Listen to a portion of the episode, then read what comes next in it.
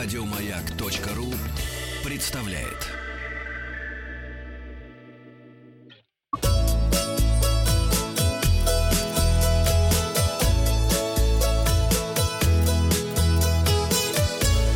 Роза ветров.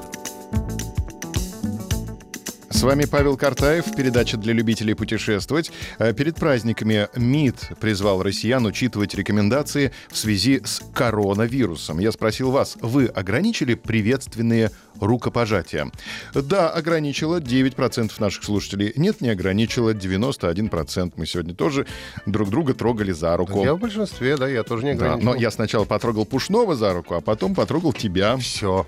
А вдруг Поэтому- пушной итальянец? Поэтому Пушной передал тебе через одно рукопожатие все, что у него было на руке.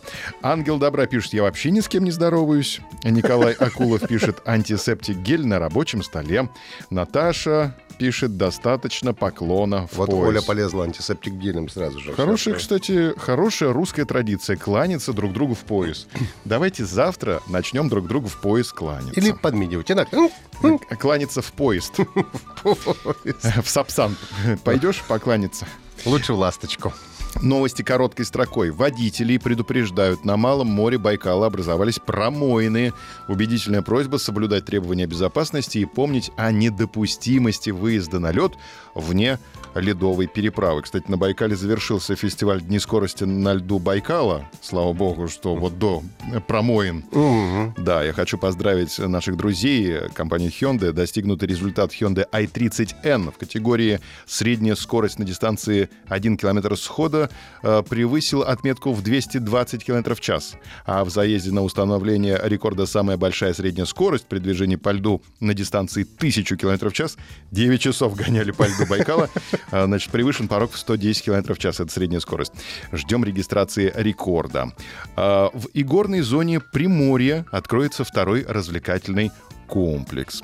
АТОР, то есть Ассоциация туроператоров России, просит Минтранс обязать авиакомпании вернуть деньги за билеты организованным туристам. А вот неорганизованным туристам, мне кажется, не будут возвращать деньги. Неорганизованные туристы сами должны брать возвратные билеты и возвратные гостиницы. Победа с 11 по 31 марта отменяет все рейсы в Италию. Самостоятельный обязательный карантин в настоящее время необходим только для прибывших в Москву из Китая, Южной Кореи, Италии, Ирана, Франции, Германии и Испании. Я, кстати, внимательно прочитал указ э, 12 УМ. Там написано, что всех э, просят э, самоизолироваться прибывших из Федеративной Республики Германии. Мгм. А официально, это лазейка, я уже понял, официально она называется Федеративная Республика Германия. То есть тут нет родительного падежа. Это когда были ГДР и ФРГ, тогда было две Германии, поэтому была Федеративная Республика чего? Германии. И какая германская? Демократическая Республика. А сейчас это Федеративная Республика Германия.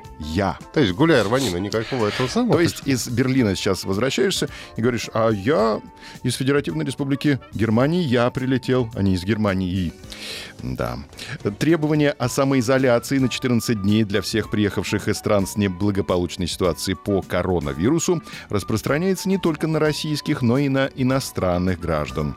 Израиль ввел карантин для всех въезжающих. То есть ты По- приезжаешь, должен сказать, где ты будешь две недели ночевать. Да, наш э, приятель, э, музыкант Ромарио, вот должен был играть буквально сегодня-завтра концерты в Израиле.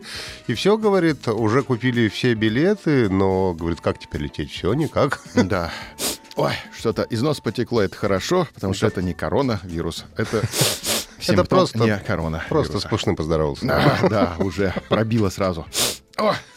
Э, Россиянам рекомендовали досрочно покинуть горнолыжные курорты Италии. И несколько полезных рекомендаций, чтобы не подхватить вирус в салоне самолета. Э, Все рекомендации были подготовлены после исследования, во время которого врачи наблюдали за группой добровольцев, выполнявших многочасовые перелеты в сезон гриппа. А В ходе эксперимента выяснилось, что меньше всего заболевших среди тех, кто занимал место у окна и не контактировал с больными соседями. Еще один совет, который поможет снизить риск заражения. Протирайте окружающие вас поверхности дезинфицирующими салфетками, в первую очередь откидывающийся столик, подлокотники и другие части кресла. А вот стремление находиться в кресле с надетой медицинской маской – история спорная. Э, часть исследователей утверждает, что маска в самолете только ухудшает ситуацию. В основном из-за долгого использования маски. Также осторожными необходимо быть с одноразовыми перчатками, которыми пользуются некоторые пассажиры. Толку от них нет, ведь сначала мы трогаем все вокруг, а затем, не снимая перчаток, чешем себе нос или ухо. Кроме того... Да, где, где его ух, ушки? Да, где мои ухи? Отдайте мне ухи. Кроме того, потеющие руки создают отличную сред... сред среду для роста и размножения микробов. Спасибо. Да, пассажирам также рекомендуют как можно меньше вставать со своего места, передвигаться по салону воздушного судна и обязательно пользоваться дезинфицирующими средствами для очистки рук. Ученые также отмечают, воздух в кабине самолета проходит через фильтры того же типа, что и в операционных залах больниц. Такие системы уничтожают свыше 99% э, вирусов. А поскольку зараза не может долго выживать на сиденьях или подлокотниках, так как им нужен живой хозяин, хозяин, люди чаще всего заражаются от соседа. А, это были несколько полезных рекомендаций, чтобы не подхватить вирус в салоне самолета. А, сегодня спрошу вас, вы уже сдали билеты? Да, поездка отменена. Нет, я оптимист. И что вы, я только купил билеты. Результаты опроса посмотрим завтра. Подписывайтесь на подкаст «Роза ветров». А на сегодня у меня все. Еще больше подкастов на радиомаяк.ру